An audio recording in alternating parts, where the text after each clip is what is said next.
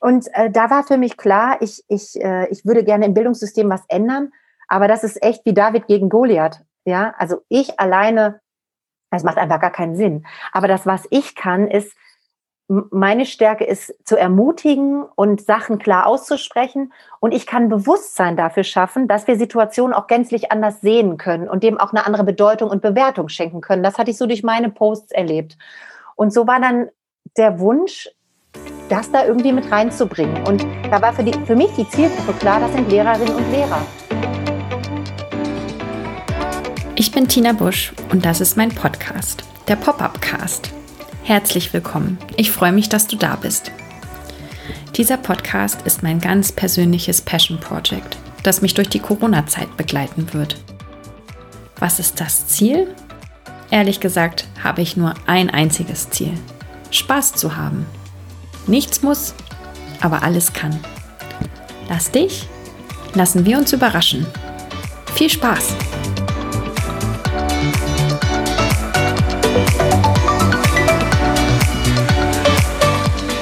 Herzlich willkommen zu einer neuen Folge vom Pop-Up-Cast. Meinen heutigen Gast, den habe ich vor ein paar Jahren auf einer Elternblogger-Konferenz kennengelernt, nämlich auf der Denkst in Nürnberg. Und damals, da war sie auf den sozialen Medien noch mit einem anderen Namen unterwegs, nämlich mit dem Namen Sei dir gut. Als Coach und als Mama von drei Kindern hat sie die Gabe, richtig gute Fragen zu stellen und hat mir schon sehr oft passende Impulse mitgegeben. Aber vor allem kann sie so richtig schön und tiefgehend und herzerwärmend schreiben. Wenn mein Gast etwas postet, dann halt das bei mir nach. Und das auch heute noch. Heute ist sie in ihrem Beruf als Lehrerin zurückgekehrt und dieser Schritt spiegelt sich auch darin wieder, wie sie sich im Internet äh, präsentiert. Und auf Instagram ähm, heißt sie heute Hauptfach Mensch. Liebe Natalia, ich freue mich sehr, dass du da bist und freue mich sehr auf dieses Gespräch. Vielen Dank, Tina. Ich bin ganz gerührt. Vielen Dank für diese schönen Worte. Danke. Schön. Ja, das war mir wichtig, ähm, das vorweg einmal ähm, zu sagen, weil ich dir wirklich ja schon lange folge und ähm, von dir immer viel mitgenommen habe und auch immer noch mitnehme. Und ich freue mich auch sehr auf dieses Gespräch. Also, aber äh, ja, ein bisschen was habe ich jetzt schon erzählt ähm, vorweg. Ähm, aber jetzt würde ich gerne von dir in deinen eigenen Worten wissen, wissen, wer bist du und wie bist du die Natalia geworden, die du jetzt heute bist? Das äh, ist vielleicht gar nicht so einfach kurz und knapp zu beantworten. Äh, wie du schon gerade gesagt hast, ähm, ich äh, habe drei Kinder. Ähm, die sind im Alter von, ähm, jetzt muss mal überlegen, 13, 10 und 8. Äh, das heißt, ich erlebe gerade auch als äh, Lehrerin die volle Breitseite, wie das mit Kindern zu Hause ist. Ähm, ich bin mit dem David verheiratet. Wir leben inzwischen im Ruhrgebiet. Und äh, ja, wie bin ich die geworden, die ich bin? Ich äh, würde sagen, das Leben gibt uns unterschiedliche Bedingungen mit auf dem Weg, an denen wir wachsen dürfen. Und ich bin äh, sehr wohlbehütet in einer Kleinstadt äh, groß geworden mit meiner Zwillingsschwester, meinen Eltern. Ähm, als ich neun Jahre alt war, ist mein Bruder während einer Urlaubsreise ganz plötzlich verstorben, was sicherlich so ein ganz großer Punkt in meinem Leben war damals als Kind, dass ähm, erstens das Erkennen, äh, Leben kann sich von einer Sekunde auf die andere ändern und auch damit äh, die Frage, wie gehen wir damit um? Und rückblickend kann ich natürlich sagen, wenn man so schön sagt, du hast eine Wahl, wie du dich entscheidest, damit umzugehen, dann stimmt das wenn man selber in so großen äh, so Krisensituationen steckt, ist es immer nicht ganz so einfach. Ähm, ich bin sehr dankbar, dass meine Eltern, auch wenn es schwer war, einen guten Weg damit gefunden haben, mit dem, mit dem Verlust des Kindes groß zu, äh, so weiterzuleben. Ich glaube auch seitdem ich selber Mama bin und die andere Seite nochmal äh, erlebt, erlebe, kann ich nochmal anders ähm, erahnen, welchen Schmerz das für meine Eltern damals ausgemacht hat. Aber es war für uns Kinder natürlich auch ein Stück weit die Frage, wie werden wir groß in diesem System, wo plötzlich einer fehlte. Und das hat mich ganz sicherlich viele Jahre ähm, herausgefordert und auch geprägt. Und rückblickend würde ich sagen, das war so ein einschneidendes Erlebnis, dass es äh, ganz sicher dazu beigetragen hat, dass ich heute die bin, die ich bin, weil man irgendwann eine Entscheidung tatsächlich treffen muss, ob man äh, Ja zum Leben sagt ähm, und ähm, Probleme aktiv angeht und sich damit auseinandersetzt oder ob man sich in seinem Schmerz zurückzieht und dort bleibt. Und ähm, genau, und so habe ich Mitte 20 war das dann oder Anfang 20 ging es mir auch mal nicht gut. Also da hatte ich auch echt schwere Phasen in meinem Leben, bin ich einfach nicht klargekommen, weil dieser Schmerz, der da erst dann auch zum Ausdruck richtig kam, weil ich den vorher eigentlich ganz gut weggedrückt hatte, der hat sich dann doch den Weg ans Licht gesucht. Und ja, so habe ich unterschiedliches, also neben Therapie mich ganz viel einfach auseinandersetzen müssen. Und deswegen schlägt mein Herz auch heute für Persönlichkeitsentwicklung, weil ich da so eine Chance drin sehe, ähm, wenn wir diese ähm, Situation im Leben als Herausforderung und nicht als Bedrohung sehen. Das wage ich jetzt mal so zu sagen, weil ich glaube ich selber diese, diese Tiefpunkte in meinem Leben eben ganz gut kenne. Sonst ist das ja immer so schön gesprochen, wenn man äh, das so nicht so kennt. Und ja, und das hat mich sehr geprägt. Und der, äh, als ich dann in der Schule war, oder du sagtest gerade, wir haben uns auf der Denkst kennengelernt ja. in Nürnberg. Genau. Das war dann an so einem Punkt, da habe ich mal ähm, das Lehramt verlassen für ähm, mhm. drei Jahre weil ich gemerkt habe, ich muss mal aus dem System raus. Also letztendlich habe ich das gemacht wie viele Lehrer von der Schule in die Schule, auch wenn ich zwischendrin mal ein Jahr als Au pair weg war in Amerika. Deswegen hatte ich das, fand ich auch mal sehr spannend, wenn du das erzählt hast als Expert, wie das so ja. ist. Das fand ich mal super spannend, weil mein Herz immer noch ein bisschen auf der anderen Seite des Teiches schlägt. Meins Und auch.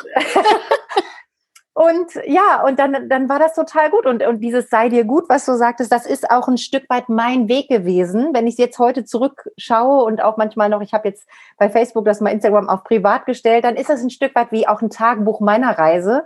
Und ich kann jetzt zurückschauen und sagen, ja, dieser ganze Punkt Selbstfürsorge und Selbstliebe und damit auch Eigenverantwortung für die eigenen Bedürfnisse übernehmen, ähm, das ist Teil meiner Reise gewesen, die mir auch dazu gedient haben, die zu sein, die ich heute bin. Und bin gespannt, was in ein paar Jahren ist. ja. Und ähm, wieso bist du Lehrerin geworden? Und wieso bist du dann nach dieser Auszeit wieder zurückgekehrt in den Lehrerjob? Mhm. Ja, das, warum ich bin nicht Lehrerin geworden, ist eigentlich eine gute Frage. Also ähm, ich komme aus einem halben Lehrerhaushalt und zwar ist das so, dass mein Vater ähm, zwar Kunst und Germanistik auf Lehramt studiert hatte, dann aber schon nach dem Referendariat gar keine Lust mehr auf System Schule hatte und äh, parallel schon Pädagogik studiert hatte und dann seinen Weg als Supervisor ganz anders in die Justiz gegangen ist. Also mein Vater hat eigentlich sofort nach dem Studium gesagt, oh nee, also ich lasse mich da nicht an die Kette legen. So, meine Mutter ist Biochemikerin, also aus der kommt aus der Wirtschaft oder aus, der, aus dem aus, nicht aus dem schulischen Bereich, aber meine Eltern haben ähm, und da bin ich auch äh, die ersten äh, zwei, drei Jahre groß geworden meines Lebens, haben auf Langeoog gelebt, weil mein Vater dort das Internat geleitet hat. Und auf der Inselschule brauchten sie keine Bio, also keine Biochemikerin, aber sie brauchten Biolehrer. Ach so, ja. Und so ist meine Mutter an die Inselschule auf Langeoog gekommen und dann in den Schuldienst gekommen als angestellte Lehrerin und ist dann dort drin geblieben. Als ähm, da sind da meine, meine Zwillingsschwester und ich dann auch dort ähm, quasi geboren worden. Und so hatten wir quasi einer, der eigentlich Lehrer werden wollte und sofort das System verlassen hat und jemand, der nie Lehrer werden wollte, aber dann ins System gekommen ist und eigentlich ganz glücklich da drin war. Mhm. Und ähm, ich selber hatte, ähm, wollte immer was mit Kindern machen. Also das war da auch so ein Grund, dass ich gerne das Au pair machen wollte in Amerika, um zu schauen, ist das wirklich was? Ich wollte immer mit Menschen arbeiten. Und ich hatte einige ganz tolle Lehrer. Also ich hatte meine erste Grundschullehrerin war ein Traum, Frau Brandt, weiß ich heute noch, die, die habe ich echt geliebt so. Also ich meine, wenn man eine Grundschullehrerin hat und die ist richtig toll, dann, dann ist das prägend auch. Und ich hatte auch auf der weiterführenden Schule ähm, zwei Lehrer, die, wo ich wirklich sagen würde, rückblickend, gerade rückblickend, die haben mir auch wirklich im Leben wirklich gedient. Das waren einfach tolle Menschen. Und danebenbei gab es ganz schön viele Arschlöcher auch an der Schule. ja, wenn ich mal so sagen darf. Also ich hatte keine leichte Schulzeit. Ich war auch, glaube ich, eine schreckliche Schülerin. Ja, mhm. also ähm, mich hat Schule null interessiert. Ich war die siebte Klasse gar nicht anwesend. Das war ein Albtraum für meine Mutter, die am gleichen Gymnasium in diesem kleinen Ort äh, Lehrerin war. Ich war einfach gar nicht da, war sehr verliebt in ein paar Oberstufenschüler und wenn die nicht gegangen sind, bin ich auch nicht gegangen. Das heißt, du warst physisch auch nicht da. Ja, nee, gar nicht. Also ich habe geschwätzt, wann immer es ging und äh, genau. Und dann hatte ich nur den Bonus Lehrerkind, dass ich irgendwie überhaupt geschafft habe, bis meine Eltern mir irgendwann gesagt haben, hör mal, jetzt musst du mal, aber so geht das nicht weiter. Aber von daher glaube ich, ich war auch ähm, da sehr rebellisch unterwegs mhm. als Mädchen und ähm, habe da immer die Konfrontation gesucht weil ich einfach auch so vieles nicht verstanden habe, warum ich das lernen soll, weil ich es langweilig fand und ähm, eher alles blöd. Genau. Mhm. Und das war dann schon aber auch der Wunsch, vielleicht was zu verändern. Also ich hatte ein Stück weit auch so die Idee, ähm, ja, das irgendwie besser zu machen, anders zu machen. Und dann war das auch, dass Schule, und das ist auch heute noch ein Problem, sehr wenig darauf vorbereitet, welche Vielfalt an Berufen es gibt und welche Möglichkeiten. Das heißt, ich in meinem kleinen Dorf ähm, in der Berufsberatung, damals spuckte so ein alter PC auf so einem Nadeldrucker irgendwie aus, Bäckerei, Fachverkäuferin, wo ich dachte, ich kann gar nicht backen. Und ja, also das kam irgendwie raus. Und ich weiß noch, äh, ich saß dann, das war so ein grünes Buch mit so lauter Berufen. Ich saß da zu Hause und hatte gar keine Ahnung, was ich machen sollte. Deswegen war das ja in Amerika auch total gut dann nach der Schule. Ja, und dann habe ich irgendwie angefangen, mit Lehramt angefangen, habe überlegt, welche Fächer würden mir Freude machen und habe dann da auch Spaß dran gehabt. Also ich, ich wollte schon immer gerne in die Schule. Ähm, dann auch und mit Kindern arbeiten, obwohl ich jetzt nicht so die Klischee-Grundschullehrerin bin. Also ich hatte mal ein erstes Schu Schuljahr, weiß ich noch, dann haben wir Laternen gebastelt. Ich habe eine schwarze Kopie an die Tafel gehängt in der 3 und habe gesagt, so Kinder. Und die haben gesagt, ey, basteln wir die Laternen in schwarz. Ich habe gesagt, nee, aber wenn ich sie bastel, dann sehen die ja so aus, dass sie einfach hässlich sind. Also von daher, ich finde das viel besser. Sie waren dann bunt und wunderschön. Also ich bin jetzt nicht das Primi-Mäuschen, was so manchmal so, ja, sei dir im Studium die Frage, trägst du auch Sendung mit der Mausunterwäsche, wo ich immer dachte, hä? so, es gab schon damals viele Vorurteile gegen Lehrer, gerade gegen Grundschullehrerinnen, aber ich bin mit Feuer und Flamme in diesem Beruf gestartet. Ähm, Im Referendariat hatte ich eine, also ich hatte Musik als Hauptfach. Da muss ich auch sagen, das war einfach wunderbar für mich, weil ich ein Stück weit das, was ich liebe, schon in den Beruf integrieren konnte. Äh, neben den normalen Fächern, die man so machen muss. Das Studium der Musik, ich, vielleicht geht es den, den Kolleginnen und Kollegen, die Sport gemacht haben, auch so, dass du ein Stück weit deine Leidenschaft da schon mit drin hast. Und ich glaube, das ist ja immer auch begeisternd. Genauso wie ich wahnsinnig gerne jetzt Englisch unterrichte. Ne? Das ist halt, wenn man da ein Stück weit seine Leidenschaft reinbringt, dann inspiriert es natürlich auch die andere Seite. Ja.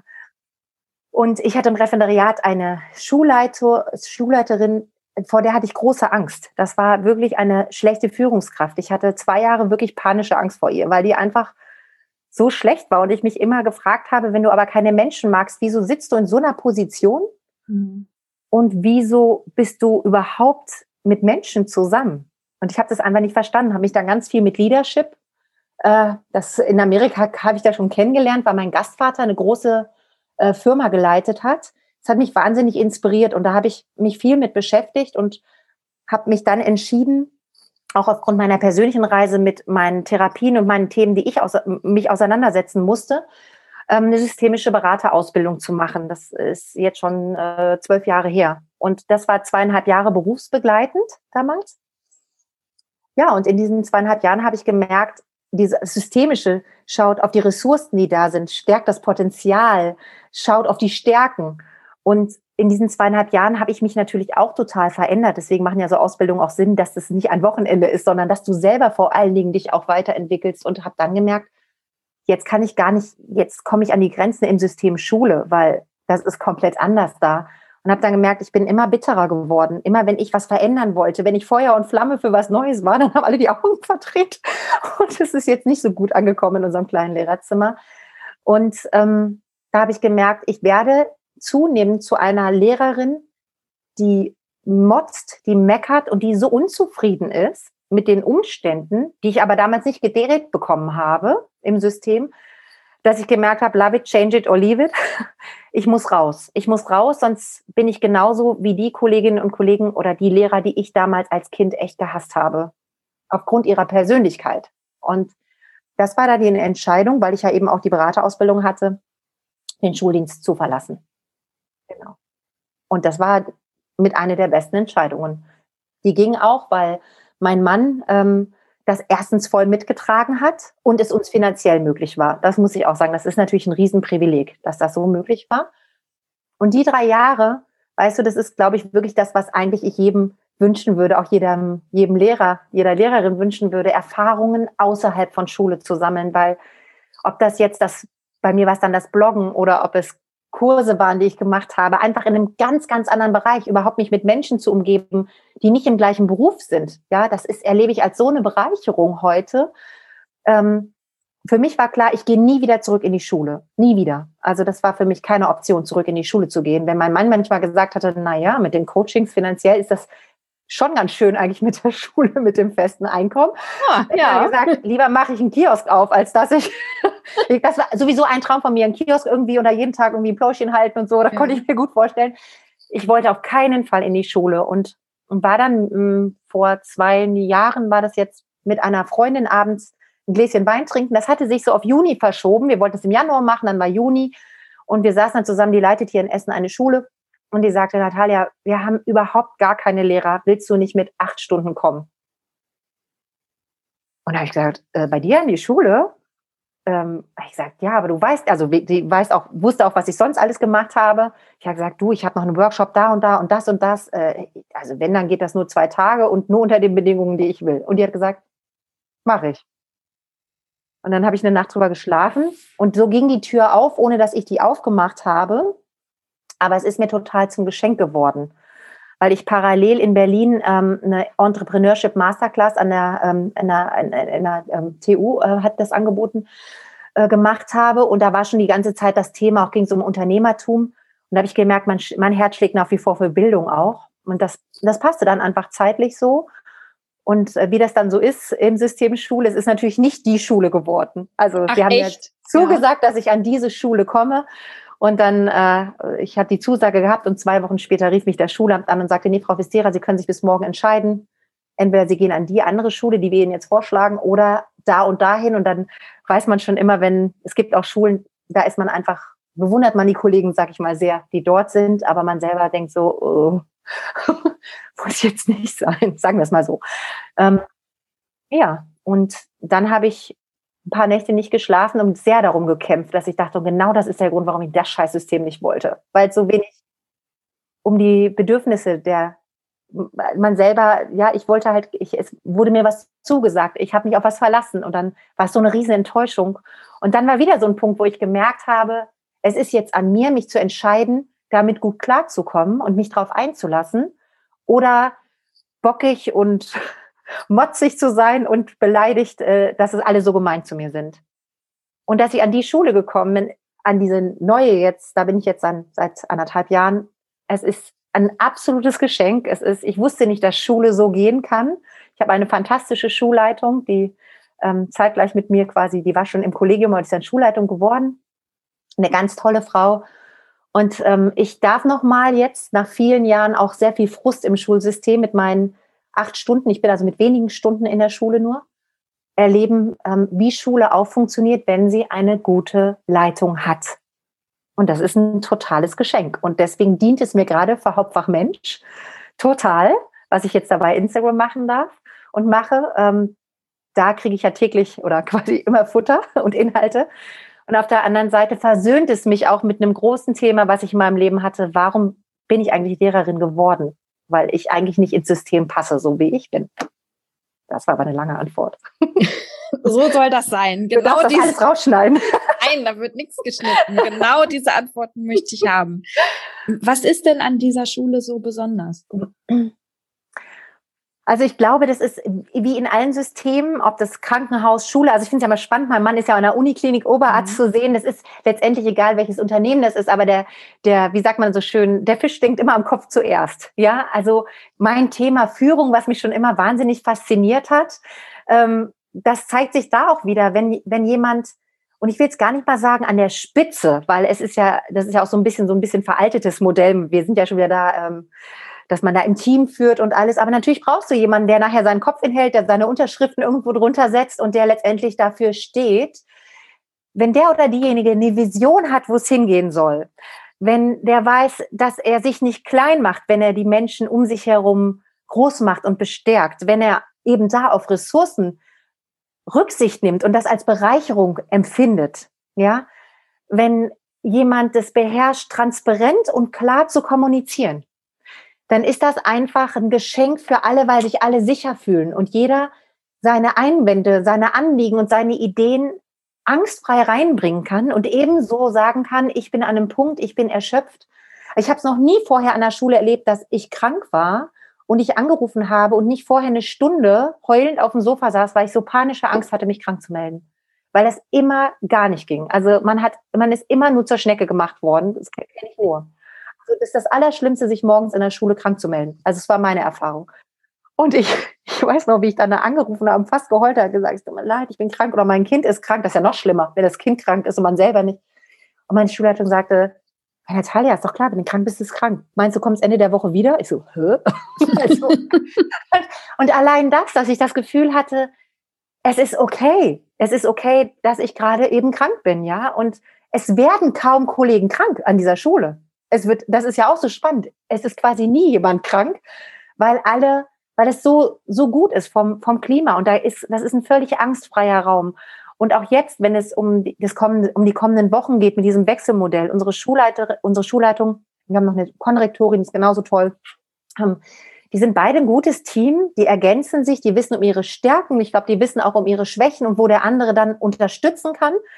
Und die beiden kommunizieren einfach ganz, ganz offen. Ja, so haben wir uns das vorgestellt. Was denkt ihr? Und letztendlich entscheiden sie es natürlich. Aber weil wir am Entscheidungsprozess beteiligt wurden, weil wir gehört werden, ist es auch okay, wenn es vielleicht nachher nicht das Modell ist oder die Idee, die ich für mich entschieden hätte, wenn ich in der Position bin. Aber ich bin ja nicht in der Position, aber ich war im, am Prozess beteiligt. Und das ist so transparent, dass wir da alle immer total hinterstehen können.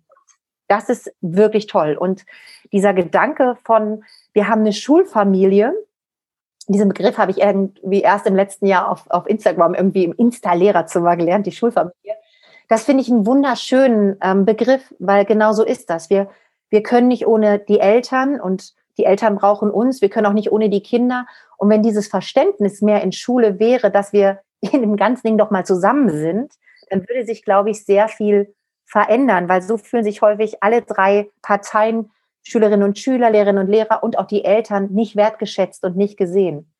Und dann ist Mangel da. Und immer wenn Mangel da ist, da kann einfach nichts Gutes draus werden. Das ist so mein Gefühl. Und das ist jetzt ein Riesengeschenk zu erleben. Das geht auch anders. Mhm. Und du hast ja auch gesagt, dass ähm, du aus der Schule gerade für dein Instagram, das, was du da machst, auch äh, ja viele, weiß nicht, viele Impulse, viele Beispiele mitnimmst. Ähm, kannst du da nochmal erklären, warum du diesen Wechsel dann gemacht hast von sei dir gut hin zu Hauptfachmensch und was es, ja, was es mit Hauptfachmensch auf sich hat? Ja, das ist so, so gereift. Ähm ich habe damals den Blog ziemlich oder ähm, ich habe mich selbstständig gemacht damals, 2016. Dachte ja, auf mich hat die Welt nur äh, gewartet. Meine super Flyer vom Bioladen wollte auch keiner haben, also ein bisschen schade. Und dann habe ich gedacht, okay, da muss jetzt ja wohl anfangen. Da hat jemand gesagt, er muss Marketing machen. Da dachte ich so, hä, gar keine Plan von. Ja, mach doch Facebook. Ich meine, ich mich erstmal angemeldet, ich hatte gar keinen Plan, ja, wirklich. Und so bin ich auch ans Schreiben gekommen, dieser mhm. ersten Posts, weil mein so ein, so ein alter Glaubenssatz von mir, den ich damit auflösen durfte, war, ähm, hör auf, Geschichten zu erzählen. Ach, echt? Ja. Und ähm, hör, hör auf, Geschichten zu erzählen. Und und der zweite, war, der aus der Schule mitkam, war, ähm, man kann deine Schrift nicht lesen. Du hast so eine schreckliche Schrift. Also das Thema Schreiben war total negativ besetzt. Also ich, ich habe nie geschrieben und ich konnte auch nicht schreiben, weil entweder habe ich meine schreckliche Handschrift gesehen oder immer dachte, dachte ich, das ist keine Ahnung. Also es war überhaupt nicht auf meinem Schirm, irgendwie mhm. was zu schreiben. Und es hat mich sehr überrascht, als das dann plötzlich so anfing auf Facebook, dass Leute das gelesen haben und gut fanden. Und ähm, dann kam irgendwann, das war die Svenja, die kennst du ja auch, die Svenja Walter, die, äh, der hat mir hin und her geschrieben, ich bin auf die aufmerksam geworden durch eine Freundin. Und dann habe ich die angeschrieben und die einfach nur gesagt, dass ich das so toll finde, was sie macht. Und sie schrieb mir zurück und ich war völlig, dachte so, wow, das war so ein bisschen so, so, wie hat Fan-Moment, ja, Girlie. Ja, genau wow, die schreibt mir zurück. Und äh, sie hat dann gesagt, ja, mach doch einen Blog. Da habe ich echt gegoogelt, ohne Scheiß, was ein Blog ist. Ich hatte gar keinen Plan. Und dann habe ich gesagt, ja gut, dann probiere ich das halt aus, weil ich das spannend finde, Neues zu machen.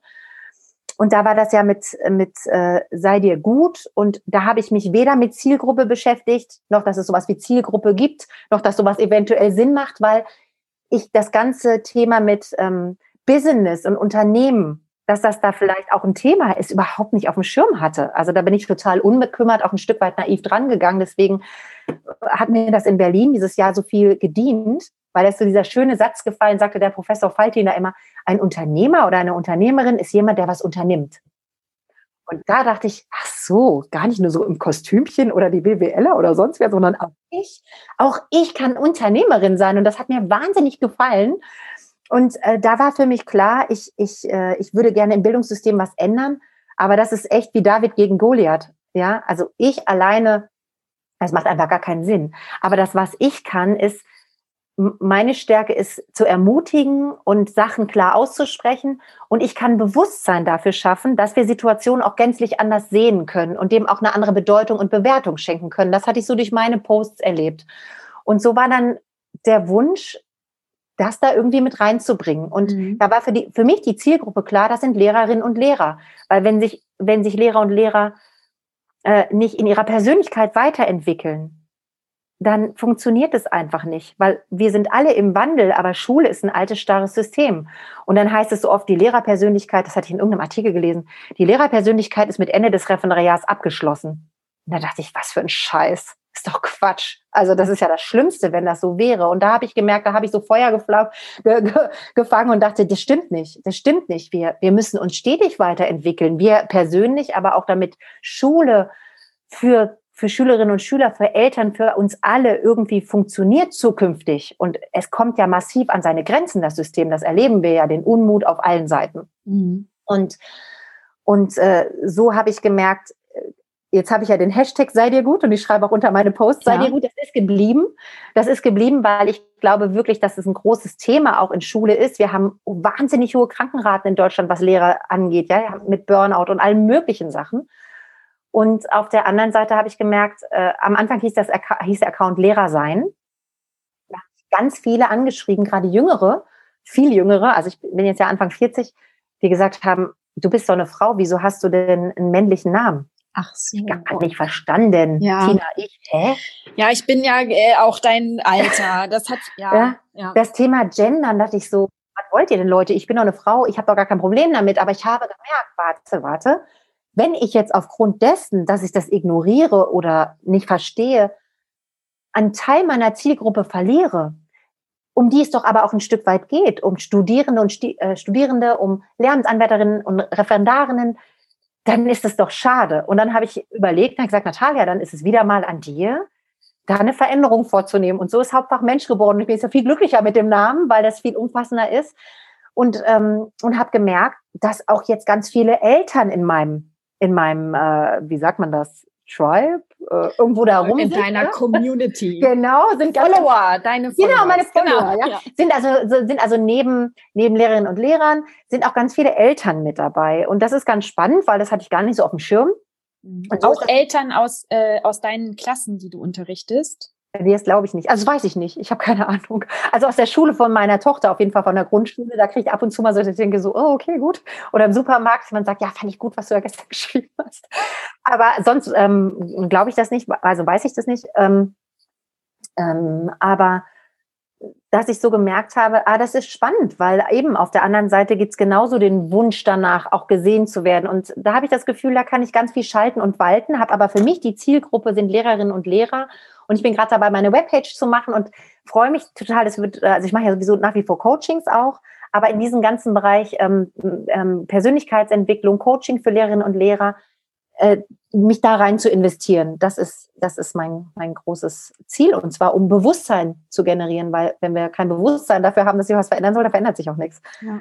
Also genau. gerade das äh, finde ich bei dir so toll, weil es eben die Lehrerinnen, Lehrerinnen Sicht ist und äh, du aber gleichzeitig dann auch die Elternsicht mit mhm. äh, drin hast und dann natürlich noch das Reflektierende als Coach. Das macht's gerade, mhm. das macht so vielfältig und so spannend und ähm, ja, dadurch gibst du so viele Anknüpfungspunkte. Das, ähm, das finde ich total gut. Und ich finde das, ähm, äh, da will ich jetzt noch mal kurz drauf zurückkommen mit deinem Glaubenssatz: äh, Erzähl nicht so viele Geschichten. Und dann kommt im nächsten Satz kommt dann Svenja Walter und äh, die Walters, die die Storytelling Masterclass anbieten, haben wir, also äh, ich glaube, ich muss die beiden echt noch in meinen Podcast einladen, weil, weil so, ja, das ist so, die beiden sind ein verbindendes Element, weil das äh, immer wieder auftaucht. Und dann erzählst du aber jetzt so schöne Geschichten, weil das ist es ja. Es sind ja wirklich, ähm, es sind ja Geschichten, sehr persönliche Geschichten, mhm. ähm, die du erzählst. Und ja, du kannst ganz tolle Geschichten erzählen. Dankeschön. ähm, zum, oh, ich habe mir jetzt so viele Notizen gemacht. Äh, du hast gerade gesagt, du bietest auch Coachings weiterhin an. Also du mhm. bist ein paar Stunden an der Schule und machst ähm, Coachings und deine Zielgruppe sind Lehrerinnen. Ja. ja. Genau. Was genau machst du da? Also ich habe jetzt zum Beispiel, äh, als ich vor ein paar Wochen Geburtstag hatte, dachte ich, ach, ich könnte mal für jedes Jahrzehnt ja ein Coaching verlosen. Und da habe ich mir zum Beispiel überlegt, okay, ich habe eins für eine Schulleiterin, also eins an eine Schulleiterin verlost, eins an eine Lehrerin, einen Lehrer, eins an eine ähm, Referendarin und eins an eine Mama. War jetzt kein Papa dabei. Weil letztendlich sind wir, ähm, die, die Themen sind ja sehr ähnlich weil wir in, in einem menschlichen System sind, ja. Äh, ähm, ich könnte jetzt ja keine IT-Lösung irgendwie anbieten, aber äh, im Bereich Schule ähm, sind ja die Themen, die uns da vielleicht auf fachlicher Ebene jetzt als Lehrerinnen und Lehrer oder als Eltern beschäftigen, das sind ja menschliche Themen. Und die haben ja immer was mit uns selber auch zu tun, ja. Also Beispiel, ich äh, stehe als Lehrerin vor meiner Klasse und ich kenne die Situation, das glaubt man nicht, man kann vor einer Grundschulklasse stehen und komplett ohnmächtig davor stehen und mit, mit 28 Kindern nicht klarkommen. Obwohl man vielleicht von, von außen denkt, er ist doch dein Job, wo ist denn das Problem? Weil wie bei uns zu Hause auch, und ähm, deine Kinder können das, meine Kinder können das perfekt, die drücken unbewusst Knöpfe bei uns, da wussten wir gar nicht, dass wir die haben. Die haben uns ja in Sekunden an die Wand gestellt und mhm. spiegeln uns etwas. Das heißt, dieses Bewusstsein, ich stehe da vor 28 und die haben das viel schneller raus als ich, nur da drücken 28 gleichzeitig. Das heißt, ich komme äh, in, meinem, in meiner, in meiner ähm, Position als Lehrerin, egal wie professionell ich bin, kann ich in bestimmten Konstellationen total an meine Grenzen kommen. Und diese, auf den ersten Blick hat das was mit der Klasse zu tun. Das ist ja das Einfachste. Ja, zu sagen, die Eltern sind unmöglich in der Klasse, deswegen sind die Kinder unmöglich und die Kinder sind da unmöglich und die verhalten sich so und so und dann suchst du dir noch zwei, drei raus, die sowieso da die Strippenzieher sind und dann schießt du dich gegen diese Klasse ein. Mhm. Aber dann einen Schritt zurückzutreten und sagen, warte, warte, warte. Irgendwas hat das hier auch ja mit mir zu tun. Und da ist eben dieser ganze Bereich, das ist egal, in welcher Position ich bin, dass ich gucke, welcher, was ist mein Anteil und da Verantwortung für übernehme und den löse. Und wenn ich natürlich jemand bin, der immer alles persönlich nimmt, weißt du, und ich komme raus, ich habe eine tolle, ich, oder ich gehe in die Klasse, ich habe eine tolle Sache vorbereitet, ich habe mir voll viel Mühe gemacht, ja, das ist die gleiche Situation wie mittags beim Mittagessen. Wie, du, du machst dir total die Gedanken, ja, und ähm, keine Ahnung, meine Tochter ist Vegetarier, die kriegt noch die Ökowürstchen und mein Sohn kriegt sein normales Bratwürstchen und der kriegt Brokkoli die kriegt Möhren. Man setzt sich an den Tisch und sagen, oh, ich kann Bock drauf. Und du denkst, warum gibt es keine Nudeln? Genau, warum gibt es nicht Nudeln mit roter Soße, ja? Also das, wo man schon echt denkt, manchmal so kriegst du ja Schnappatmung und willst am liebsten alles hinschmeißen und sagen, aber ich habe mir so viel Mühe gegeben. Also das heißt, dieses Gefühl, ich habe mir Mühe, ich werde nicht gesehen, ich werde nicht wertgeschätzt, ich werde nicht anerkannt. Jetzt stell dir vor, du kommst in die Klasse, gleiche Situation, du hast, hast für 28 Kinder gekocht. Du fängst an, du hast voll die tolle Idee und der erste sagt, oh scheiße, müssen wir das machen? Und zwar genau so. Und du merkst so innerlich, wie alles in dir zusammenbricht. Und entweder du merkst so, dass es sich schon so anstaut und du echt wütend wirst, dann schreist du da rum und so, ja. Oder du ziehst dich total zurück. Aber in beiden Fällen hat es mehr was mit mir zu tun als mit dem Gegenüber. Mal davon abgesehen, dass ich jetzt sagen kann, also das ist eine Umgangsform, das möchte ich hier nicht. Und ähm, dann kann ich auf einer anderen Ebene damit vielleicht inhaltlich darüber sprechen. Aber erstmal hat es was mit der Beziehungsebene zu tun. Und deswegen habe ich auch ähm, äh, habe ich auch Leute im Coaching, die jetzt keine Lehrerinnen sind, aber dann ist es eben, dann geht es eben um Selbstfürsorge, aber vom Grund her ist es dasselbe. Und ich merke aber, meine Leidenschaft ist wirklich, also ich brenne dafür, im System da einen Unterschied zu machen, weil ich bei mir selber sagen kann, von meiner Reise, seitdem ich angefangen habe, an mir zu arbeiten und meine Schattenseiten quasi aufzuarbeiten, nicht mehr alles so persönlich zu nehmen, ja, das, das ähm, mich nicht davon anzutriggern, dass nicht die Kinder mich blöd finden, sondern weil sie vielleicht in der fünften Stunde auch einfach mal keinen Bock mehr haben oder mhm. so. Oder da auch mehr auf die Kinder einzugehen und mich zu lösen, dass ich hier inhaltlich alles perfekt machen muss, sondern dass es viel wichtiger ist, dass wir in einer guten Beziehung sind, weil wenn wir in einer guten Beziehung sind, dann macht Lernen auch Spaß, dann können wir das ganz anders machen. Dafür brennt echt mein Herz. Und das habe ich bei mir selber erfahren. Ich stehe heute Äh, ich habe, wann habe ich den Examen gemacht? 2002, also jetzt war fast 20 Jahre mit Unterbrechung ja auch in der Klasse. Ich bin heute ganz, ganz anders. Jetzt nicht nur vom Alter her, sondern auch von meinem ganzen Setting, von meinem ganzen Standing. Und das kommt meinen Schülerinnen und Schülern und auch meinen Eltern, mit denen ich dann in Kontakt bin, natürlich ganz anders zugute. Mhm. Wenn du dir eine Sache am System äh, wünschen dürftest, die du ändern kannst, was wäre das? Freiheit. Freiheit im System. Und zwar äh, finde ich das wieder ganz exemplarisch jetzt bei der Pandemiebekämpfung. Hatten wir heute Morgen auch im, im Kollegium, als wir die nächste Woche vorbereitet haben, besprochen.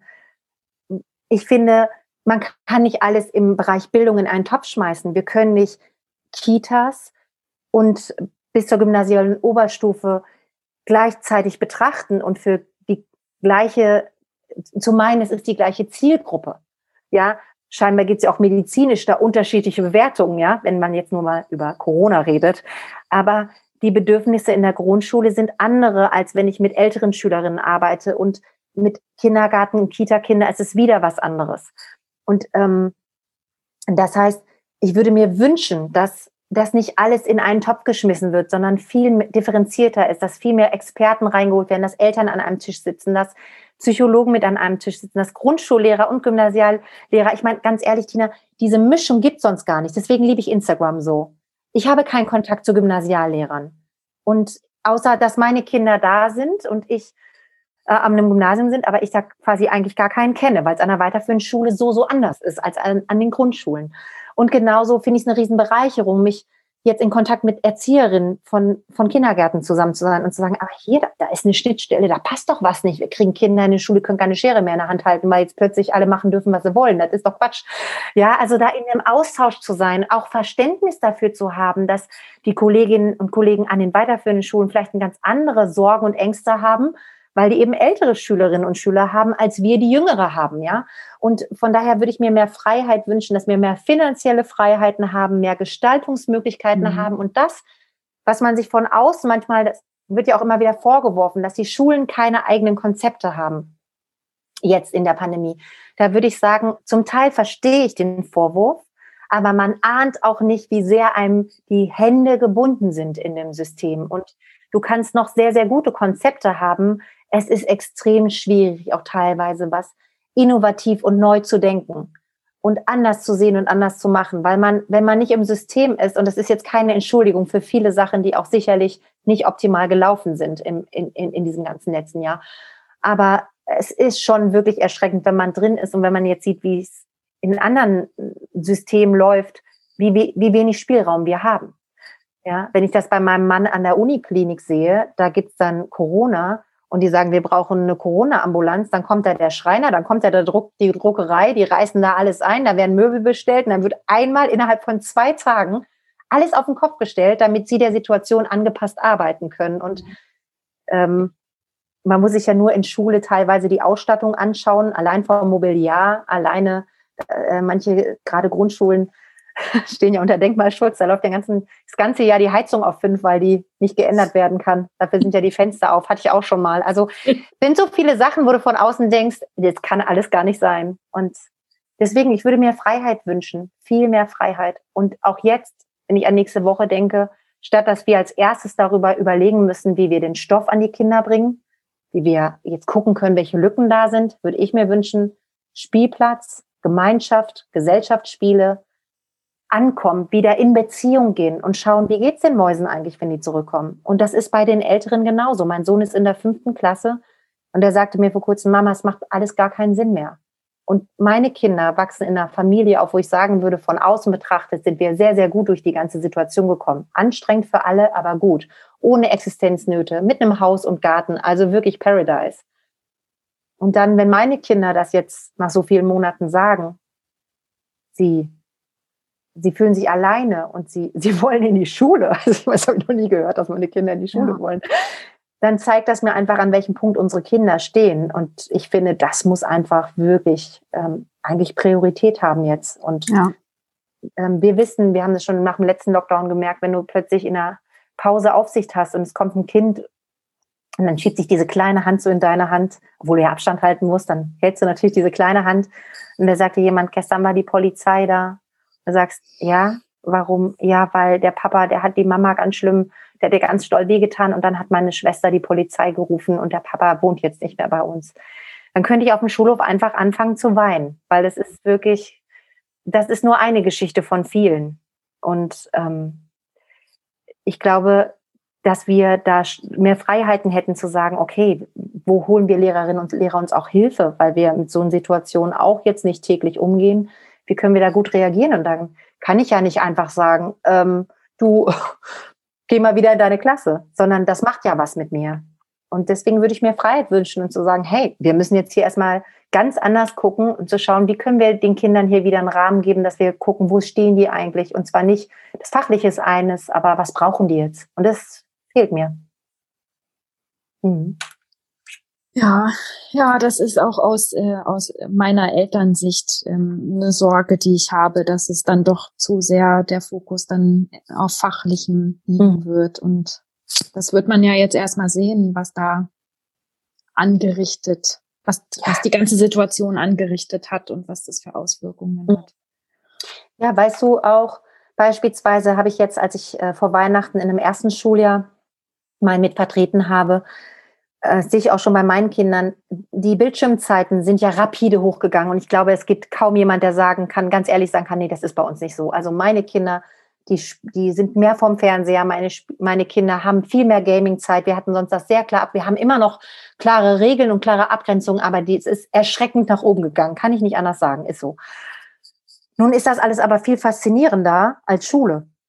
Ja, das heißt, ähm, ich kann ja gar nicht mithalten damit. Aber in der Grundschule muss ich Fertigkeiten an den Mann bringen, die sind anstrengend. Ich muss Päckchen rechnen. Ich muss neben dem, dass ich auch innovativ mal was anderes machen kann, aber lesen und schreiben lernt man nur durch Üben und das ist anstrengend und das ist, wenn die Kinder aus so einem aus so einer langen Zeit kommen, wo es für sie anstrengend auch war, aber wo es so viel Belohnung und und besondere Attraktivität in Spielen gab, müssen wir erstmal gucken, wie holen wir die Kinder wieder in unsere Situation rein. Und wir hatten das im Sommer war es dramatisch, dass du gemerkt hast, auch im zweiten Schuljahr, auch im dritten Schuljahr, also Kinder, die schon in der Schule sind, da ist, da ist einfach mehr als zehn Minuten am Stück ist gar nicht machbar.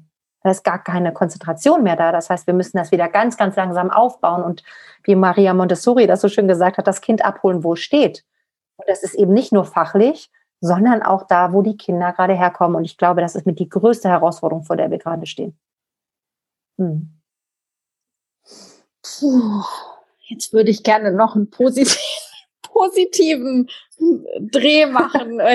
Jetzt musste ich dann doch erstmal äh, tief, ähm, tief durchatmen. Ein, ein Satz, der mir dann gerade noch kommt, ist, also bei uns ist das ja auch so, Grundschule geht jetzt im Wechselunterricht los, weiterführende Schule, keine Ahnung, wissen wir nicht. Dann ist ja auch die Frage, wie lange. Also ähm, wenn du sagst, die Kinder abholen, wo sie jetzt stehen, ja hoffentlich dann aber auch jetzt äh, für eine lang längerfristige Zeit. Das, das geht mir dann die ganze Zeit dann ja. noch ähm, mit in, im Kopf rum. Mhm. Ah, ja. ähm, eine Frage noch. Ähm, wir haben ja lange, ich habe auf die Uhr geguckt, wir haben wirklich, glaube ich, fast 45 Minuten oh. ausgehalten und haben das Wort Corona und Pandemie nicht mit in, nicht in den Mund genommen. Ähm, yeah. echt richtig gut. Zum Abschluss vielleicht noch ähm, eine Frage und auch jetzt nochmal auf äh, Corona und die Zeit mhm. ähm, bezogen. Wie sorgst du für dich? Wie sorgst du in dieser Zeit für dich, dass es dir, dass es dir gut geht? Wie bist du gut zu dir jetzt in den letzten Monaten gewesen? Also ich muss sagen, ich fand das sehr herausfordernd, ganz ehrlich. Also weil natürlich, glaube ich, wenn so Umstände so sind, wie sie sind, auch wieder ähm, alte Muster hervorrufen, ganz schnell. Und ähm, beispielsweise sind mein Mann und ich im Sommer einfach in so ein altes Rollenverhalten zurückgefallen, ja. Sonst hat mir immer alles gut abgesprochen, aber der ist halt ganz normal in die Klinik gegangen und ich war dann überwiegend zu Hause und habe irgendwie versucht, die Kinder und meinen Job unter einem Hut zu kriegen. Und habe das erstmal ein bisschen gebraucht, bis ich das hinterfragt habe. Und äh, das war gar keine böse Absicht von ihm. Das war was Gemeinsames, bis wir sagen mussten, warte, also hier, so geht das nicht mehr. Also ich habe gemerkt, ich muss erstmal wieder so ein Stück weit an meine Erschöpfungsgrenze kommen und in alte Muster fallen und zu merken, warte, warte, hier schlägt aber jemand mit dem Zaunspal irgendwie innerlich, äh, hier, hier stimmt was nicht. Und das ist wirklich ein, ein Stück weit so, ein, ein, Punkt war wirklich, mich locker zu machen, nicht die super pädagogische Mama zu sein und zu sagen, nein, die Bildschirmzeiten sind größer, damit ich Pause haben kann, damit ich mich zurückziehen kann. Das heißt, was sollten wir auch machen, ja, wenn alles, äh, wir, die, also da zu sagen, es ist okay, meine Kinder, äh, geh nicht vor die Hunde, weil die jetzt irgendwann äh, zwei Stunden nachmittags einen Film gucken, ähm, weil es mir dann dabei gut geht. Ja, das andere war zu sagen, hey, nee, ich, ich koche nicht jeden Mittag Mittagessen. Wir gehen Pizza holen, wir holen uns Döner und ich weiß nicht was, sondern da auch die Ansprüche zurückzuschalten, weil ich gemerkt habe, ich habe viel weniger Geduld und weniger Kapazitätsgrenzen. Das andere war, zu sagen, ich gehe jeden Tag raus, ich mache jeden mhm. Tag einen Spaziergang oder gehe laufen. Also und das Gleiche war, mein Mann und ich mussten uns, ähm, das finde ich immer eine Herausforderung als Paar, zu schauen, wo bleiben wir als Paar und wo bleiben wir auch als Einzelperson. Und wir haben uns jetzt für das Modell entschieden. Wir wechseln uns sehr, sehr klar ab. Dadurch ist der Preis aber gerade, wir sehen uns gerade als Paar sehr wenig. Ich habe meine klaren Bürozeiten und Arbeitszeiten, er auch. Ähm, aber dadurch ist gerade wenig Miteinander da. Das ist gerade ein Preis, wo wir aber merken, wir müssen beide sehr gut nach uns gerade gucken, weil sonst kriegen wir das gerade nicht mehr hin.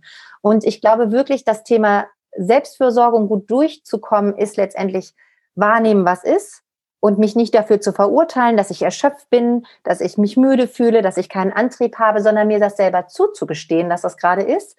Damit gestehe ich dem anderen auch zu, dass er seine Gefühle haben darf und auch die Kinder ihre Bedürfnisse äußern dürfen und dann schauen, okay, was brauchst du, um, damit es dir da besser geht und äh, da gut für sich zu sorgen. Und das kann auch mal sein, und das haben wir sonst, haben wir jeden Abend auch so zusammen verbracht und geredet und bis ich irgendwann gesagt habe, ich will nicht, ich will nicht mit dir nicht reden, ich will gar nicht mehr reden, ich will abends einfach meine Ruhe haben, ja. Ich habe so, weil das alles so verschwimmt inzwischen, dass wir ja nur zu Hause sind. Ich habe gesagt, manchmal werde ich wach und denke, schade, dass ihr immer noch hier seid. Ich möchte einfach mal hier weg. Und ich, ich finde alleine dieses Anerkennen und sich das zuzugestehen, ja, und dass jeder da auch ein Stück weit ist es wie in einer Trauersituation. Jeder trauert anders. Und ich glaube, jeder geht anders mit so einer Situation um. Und das nicht zu bewerten. Das, es gibt kein richtig oder falsch. Wichtig ist nur, dass wir anerkennen, dass du das haben darfst und ich das so erleben darf. Und wir haben auch ein gänzlich unterschiedliches Empfinden manchmal in, zu bestimmten Themen. Und das ist okay und, und wir finden dann unseren Weg und bleiben im Gespräch. Und das ist gerade für mich somit das Wichtigste. Und für mich persönlich ist es wichtig, dass ich ausreichend Schlaf kriege, sonst werde ich ganz schrecklich.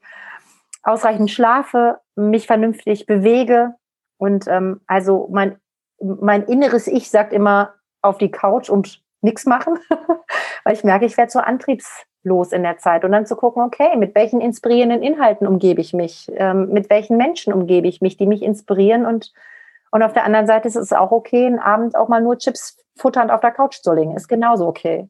Ja, irgendwie so. Da, äh, du hast jetzt gerade was ganz Wichtiges gesagt, das steht nämlich tatsächlich auch noch auf meinem Zettel. Ähm, wer inspiriert dich denn? Wem folgst du? Zum Beispiel auf Instagram. Du hast es vorhin äh, gesagt, also dass du auf Instagram aktiv bist, aber eben auch diesen Austausch mit dem Hashtag Insta-Lehrerzimmer. Ähm, den finde ich auch super, ohne jetzt Lehrerin zu sein. Ähm, ich folge auch einigen Lehrerinnen und äh, Schulleiterinnen und finde einfach mhm. diesen Einblick total spannend. Aber wem folgst du denn noch so? Muss gar nicht auf Instagram, sondern so generell sein, der dich inspiriert. Also das, das eine ist, dass ich mich äh, jede Woche, jeden Freitag ähm, mit äh, zwei Frauen treffe, ähm, seit sieben Jahren und wir das Leben miteinander teilen. Und zwar gnadenlos ehrlich. Und ähm, das, die eine Frau ist inzwischen auch eine meiner besten Freundinnen. Die ist, die war Managerin des Jahres im Gesundheitssystem. Die kommt aus einem ganz anderen Bereich. Die ist Unternehmerin, die ist Businessfrau, die macht Change Management, die ist Wahnsinn.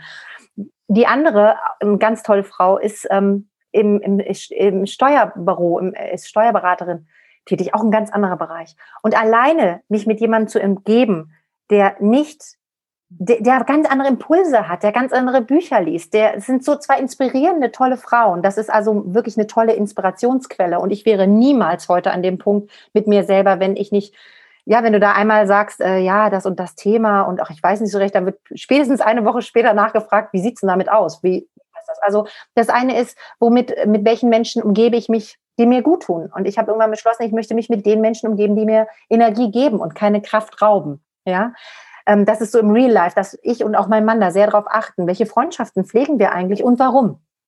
Und ähm, wer, wer ist da wichtig für uns? Und, ähm, und auch bei, das geht mir auch in Social Media so. Ich finde es spannend, in andere Berufe reinzugucken. Ja, also möchtest du jetzt Namen von anderen Accounts haben? Oh, wenn, also wenn dir jetzt wirklich jemand ja. einfällt, äh, sehr gerne. Also zum Beispiel ist äh, auch aus München, äh, das ist, ist der Markus, den Nachnamen kenne ich gar nicht, der hat diese Plattform Sinn des Lebens 24. Der hat einfach tolle Interviews, ja. Also da finde ich, der Markus macht einfach eine tolle Arbeit. Also finde ich einfach spannend zu schauen, was der macht. Ähm, dann ist die, die Psychologin, die Stefanie Stahl heißt sie, die finde ich ganz toll. Die hat das Buch ähm, Das innere Kind will Heimat finden. Dann ist die äh, Laura Marlina Seiler, die kennen ja nun wahrscheinlich sehr, sehr viele, jemand, ähm, wo ich auch sehr viele spannende Impulse kriege. Dann ähm, die, die Walters finde ich immer total interessant, ja, den Uwe im Bereich des Storytellings und die Svenja mit ihren anderen Sachen, wo ich merke, boah, ich habe da so viel gelernt, das ist einfach eine Inspiration. Äh, tatsächlich einige noch, die ich von der Denkst kenne, wo ich mhm. einfach gerne lese, weil ich mich über die Fotos freue, weil ich das spannend finde. Dann die Patricia von Moms Blog, die kennst vielleicht, wo ich sagen würde, ey, das ist meine Rettung in allen, allen Alltagsmöglichkeiten. Ob ich jetzt nicht weiß, wie ich, äh, keine Ahnung, letzte Woche haben wir Tetrapack Vogelhäuschen gebastelt, ja, oder ihre Lauf-Challenge, die klebt bei uns am Kühlschrank, oder ob ich, ob ich ihr Keto-Brot nachbacke, weil ich das mal ausprobieren will, oder was auch immer ich, ich, ähm, ich finde es einfach inspirierend, mich mit Leuten zu umgeben, die außerhalb des Installiererzimmers sind. Aber im Installiererzimmer genieße ich besonders den Austausch auch mit den Kolleginnen und Kollegen von anderen Schulen oder auch mit Schulleitungen. Und ähm, das ist ganz toll. Ja. ja. Ja, super. Da habe ich jetzt gleich auch noch mal ein paar Accounts, die ich dann ähm, auschecken kann, ob das auch was für mich ist. Ja, ja liebe Natalia, dann ähm, ja, sind wir am Ende ja. Äh, vielen Dank für dieses tolle Gespräch. Du hast nicht alle Fragen beantwortet, die ich mir hier aufgeschrieben habe. Ich habe dir natürlich auch nicht alle gestellt. Ich glaube, wir müssen irgendwann noch den zweiten Teil machen. Ja, ich danke dir. Ich danke dir, Tina.